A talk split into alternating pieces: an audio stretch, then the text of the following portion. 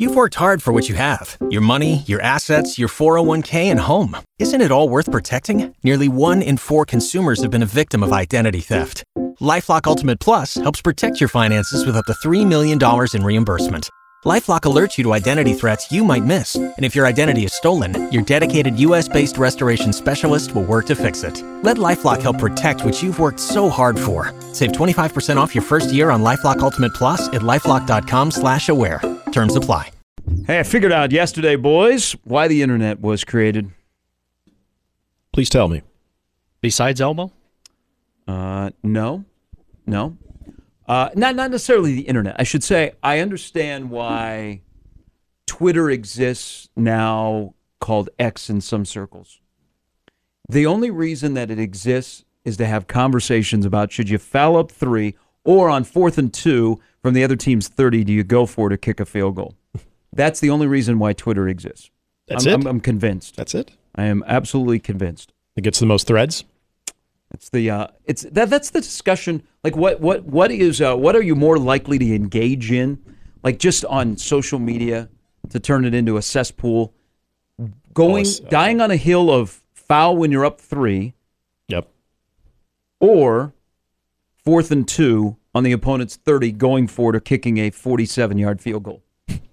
Because that's what X has turned into this week. Because last night we had an incident in college basketball where do you decide to foul up three, Kentucky, hmm? or I have no idea. Uh, I don't. Did you see the end of the Bucks Blazers game? I did not know. Doc Rivers, what are we doing? Oh, we got a Doc Rivers story? Good. Oh, Doc's 0 2 as a Bucks. Yeah, I picked up where he left off. Well, they got beat. So Dame returned to Portland last night, and Portland played really, really well. And you know, Portland's only won 14 games this year, but they, you know, Portland's up three, and so Milwaukee, you know, they don't have any timeout, so they can't advance the ball.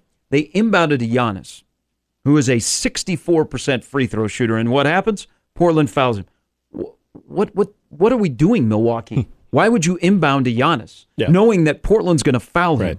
Just that's a Doc Rivers move. Yeah. But anytime there is a foul up three discussion, I watch from afar because it gets heated.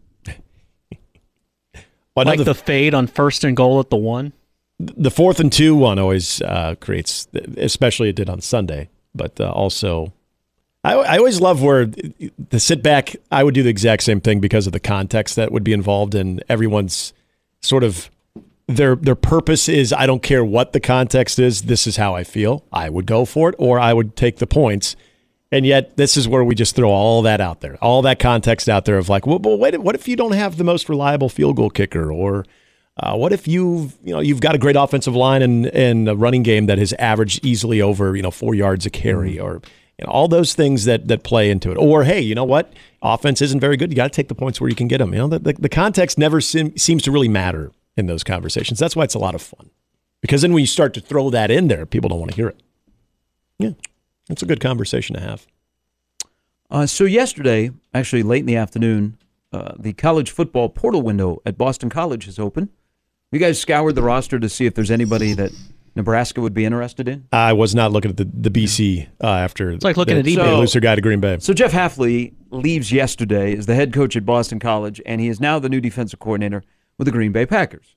Very interesting. Boston College. So Hafley is a former defensive coordinator at Ohio State. When he left Ohio State, I was like, I really like that guy. And he went to Boston College. He had some early success mm-hmm. for Boston College standards, but he was the first, the first Power Five offer. Jeff Hafley, all of a sudden, in the middle of Nebraska and Kearney, drops an offer on Haarberg, and you're like, and and actually, it was, it kind of kickstarted Nebraska getting more involved with Haarberg. So credit to Jeff Hafley Yeah. for Heinrich Haarberg coming to Nebraska. But he leaves yesterday, and you know we're in the the hot take world of what this means for the sport. I I think it means that he was on the hot seat at Boston College, and it's more about Boston College than it is the college football landscape with coaches in this particular case, is my read on it. But it became, well, college football is broken, so guys like Hafley are going to go to the pros and they're going to leave a Power Five job. Well, not so fast, my friends. He's a guy that was in the NFL, and then he came to college. Uh, guys that are in the NFL that come down to college have a tendency to go back to the NFL. The guys that start in college, dabble in the NFL, really never go back to the NFL. So I think this is more about Boston College and his tenure there of I'm going to get out before the posse shows up. I'm going to go to the NFL, back to the NFL, be a defensive coordinator. And it's a bad look for Boston College. Really, really bad look for Boston College because can they compete in the new world of college athletics with football? Well, and what are they going to do with their roster now this year too? Because now you're into that window where you've got everybody has that opportunity now to go after the roster that they have. And to be honest with you, I'm I'm not sitting there looking like, ooh, that's this guy, Nebraska. You need to get this guy too. It was a seven and six team last year, and you know, from the standpoint of the position it puts BC in. I mean, we saw this with Michigan. Good thing for them that they actually had a a coach in waiting for the most part that could keep the continuity piece of it as much intact as you can. But can programs like Boston College can they do that? You know, are they able to all of a sudden be like, hey, we know we got a good thing here. We're going to be able to keep it together by promoting this guy, or we're going to look for this guy to make sure we're not losing our entire roster. And yeah, and then you talk about, But isn't it isn't it tough? Like, let's look at the calendar. It's February one. Right. Where are you transferring to? Uh, see, I, Because you can't go to school. I mean, I, I'm glad you brought mo- that most up. most places are not like the Nebraska system where you didn't begin until the 22nd of January. Right. So your drop ad for the winter or the spring semester, I got to imagine around the country is over and if not your options would be very very limited to transfer at this time. Yeah, and I'm glad you brought that up because when this happened with Alabama, remember when Saban retired, classes had begun that that Monday uh, before he did. And when they talked about the Michigan part of it too, I thought the exact same thing of, okay, yeah, I understand the the panic of trying to keep your your roster intact and not losing these guys to the transfer portal. But anybody who goes to the transfer portal, it's not like they get some special waiver where they can enroll late in that semester. Like th- you would have to wait until the fall semester, correct? Or at least to the summer term to be able to to get eligible. So I would think that that does act as a deterrent, but it, it was really never brought up. And so it is it is a very it's a not ideal time if you're on Boston College's roster, your coach parts for the NFL, and you're now thinking of greener pastures or just, you know, naturally looking for another place to play. Yet uh, well, I'd say 100% now, as we're in February 1st, 100% of those schools in the Power Five have already begun the, the spring semester. So you're not going to be you're not going to be part of that. And isn't that the whole thing when it comes to a transfer? You want to be in as early as possible. So then what are you supposed to do? Okay, you stick around, you do spring with Boston College or with Michigan or with Alabama, and then you're keeping your options open for the you know the following semester. I would think that that would make for a very uh, unproductive development period for your spring and also very uncertain future of what you're doing without having tampering involved. Isn't it uh, amazing that we have shifted where college athletes have more freedom of movement than pro- professional athletes? Yeah. And that was the thing that I, I think we all, at least I did. Like I always enjoyed growing up, and there was always that, maybe to an extent, tired narrative of this is why the college game is so great because they want to get to that payday and they want to get to that opportunity to where they don't have to be with the same organization their entire career. They can move, they can chase the money. Now you see it kind of going back the other way to where No, college football is NFL light. That's what is. it is. I mean, we're we're we're in a weird spot because of yesterday. You have Tennessee and Virginia suing the NCAA. Mm-hmm. There, it's just going to create more chaos. And, and again, I I'm not buying into this is this is where the world of college football is going. That a guy from Boston College is leaving. You have to look. he- Every situation is different. His situation is completely different because he was an NFL guy that came back to college and probably was going to get fired if he didn't have a good year. So he's like, eh, you know what? Being the defensive coordinator of the Packers, not a bad gig. So he leaves. And and hey, don't cry for me, Argentina. There are people that'll line up to take the Boston College job. Will they be noteworthy at this time of the year? Uh, maybe not. But there's people that are going to line up to do that. Does college football need fixing? Are some coaches worn out? Is Nick Saban at 72 like, man, I can't do it anymore? Yeah, that's real. That's real because you have to adapt. But Mm-hmm. my job is different six years later than it was back in 2018. We all have to adapt. It's whether you like it or not. Yeah. Okay. Whether you can put up with it, whether you can still be successful. And do you have guardrails to help you in boundaries? That's the biggest the thing. key, yeah. That's what's going on right now in college athletics is not everybody is playing by the same rules. Mm-hmm. State by state, look at NIL. Not everybody is together. That's kind of part of the Tennessee and Virginia thing is we're not all being treated the same. I think coaches love college football. With all the stuff that goes on, recruiting and NIL, they just want some boundaries. Mm-hmm. If you give them boundaries and you give them some guardrails and you give somebody that enforces rules when somebody steps out of those, then I'm good. College football is still good. I, I just hate the this happened yesterday, now college football is broken. You think you think Matt Rhule going to go back to the NFL? Oh, he's Especially not yesterday. He's still young. He celebrated his birthday yesterday. I mean, he's still young.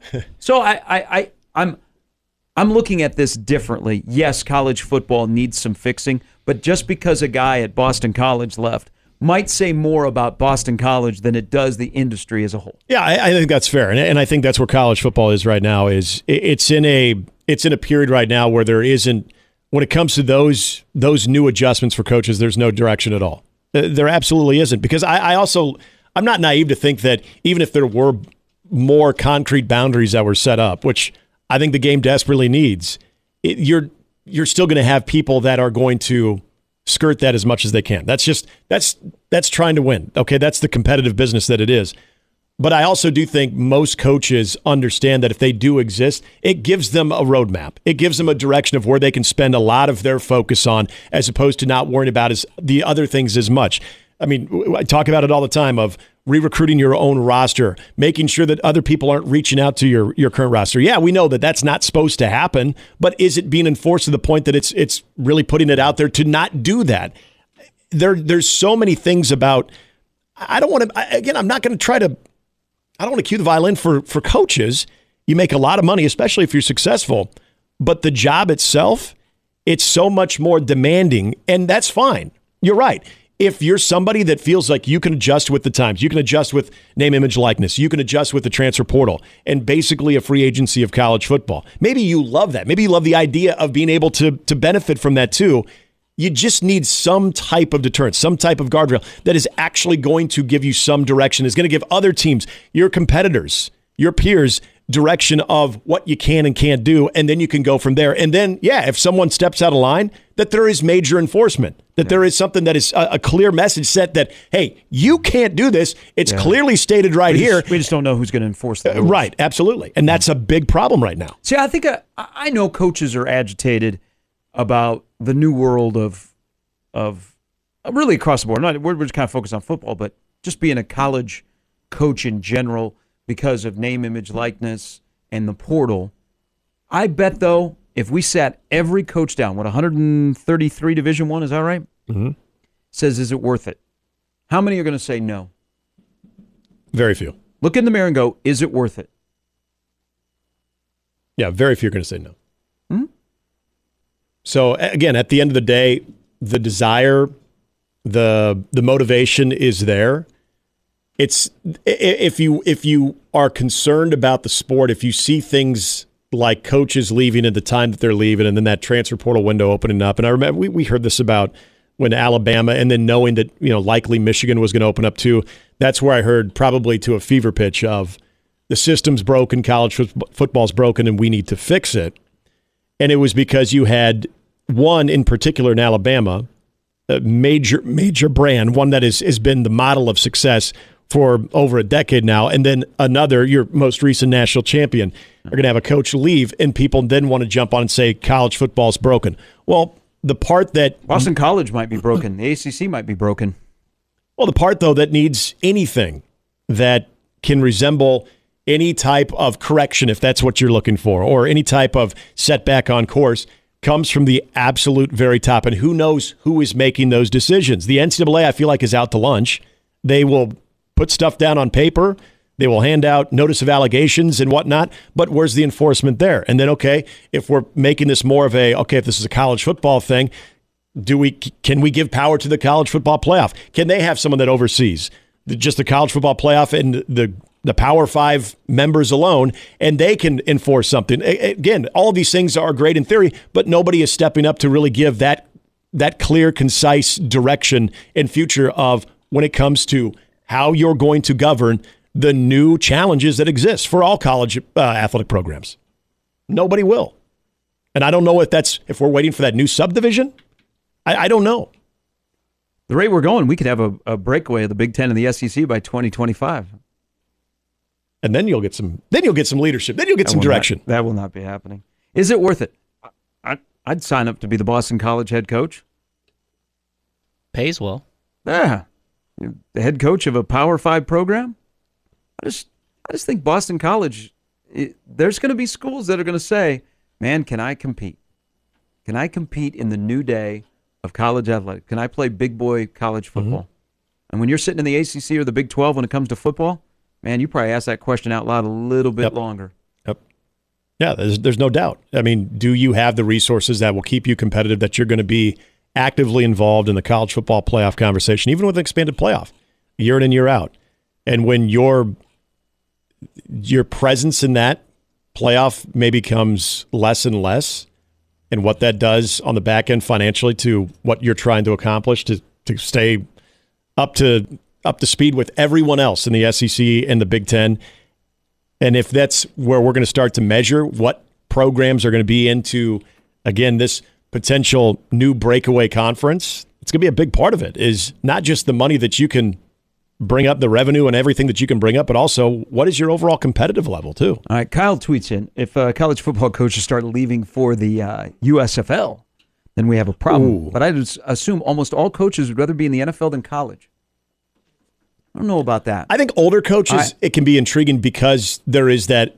I, I know recruiting really does. It, it exhausts a lot of coaches to an extent.